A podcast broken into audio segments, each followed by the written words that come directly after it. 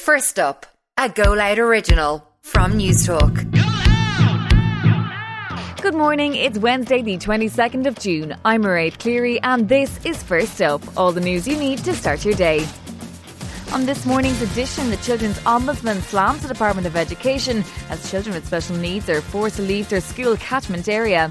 Toxicology reports will have to be used to determine how two people died in their home in County Tipperary, and the legal team for one of the two boys convicted of murdering Ana Kriegel wants to include fresh evidence in their appeal. First up this morning, the Department of Education is failing children with special education needs, according to the Ombudsman for Children. A new report highlights discrimination and lack of planning when it comes to special education.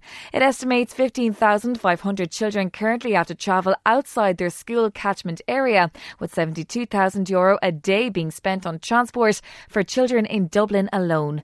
It recommends the department gather data on how many children need support in order to help forecast future needs. Ombudsman for Children Dr Niall Muldoon says all schools should be providing places for children with special education needs especially where the black spots are in Dublin and Cork. The government needs to start providing in those local areas. Every school should have a resource space and resource teachers to cater for those children, and they should not be allowed to opt out of it either. So that eventually we will create a proper inclusive environment so that the child is educated within their own community. We're spending 72,000 euros a day in Dublin taxiing and, and busing children to different communities to get their education, and that is really, really not in the best interest of our children. Gardaí now believe the two bodies found in South Tipperary lay undiscovered for over 18 months. The remains of 81 year old Nicholas Smith and his 79 year old wife Hilary were discovered in their remote bungalow on Monday. Their post mortem exams were inconclusive yesterday, and Gardaí are now hoping toxicology reports will establish how they died. Southern correspondent with the Irish Times, Barry Roche, says investigations have established approximately when the English couple died.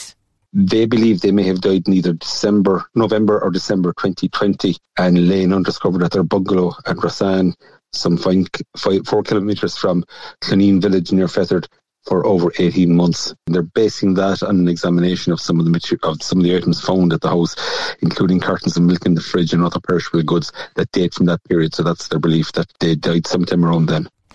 Lawyers for one of the two boys convicted of murdering Ana Kriegel will today seek permission to introduce fresh evidence for their appeal. Boy B was just 13 years old when he lured Ana to her death in May 2018, and his legal team is now trying to have his conviction overturned. First up's courts correspondent Frank Greaney reports.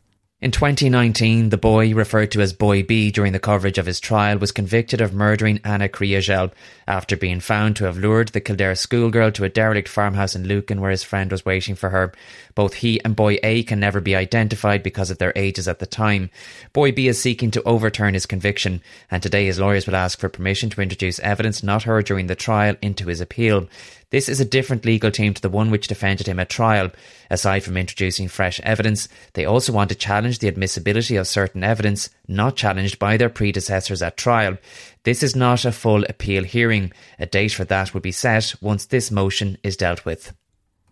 And one of the biggest pop stars in the world took some much needed time off yesterday to have a walk through Dublin. Harry Styles was spotted walking around Stephen's Green, South William Street, and even reportedly went for a dip in Vico Baths. The former 1D star will play the Aviva Stadium as part of his Love on Top tour tonight. And that is first up for Wednesday, the 22nd of June. I'm Mairead Cleary. Please start your day with us here again tomorrow. In the meantime, you can stay up to date on newstalk.com. Thanks for listening and goodbye.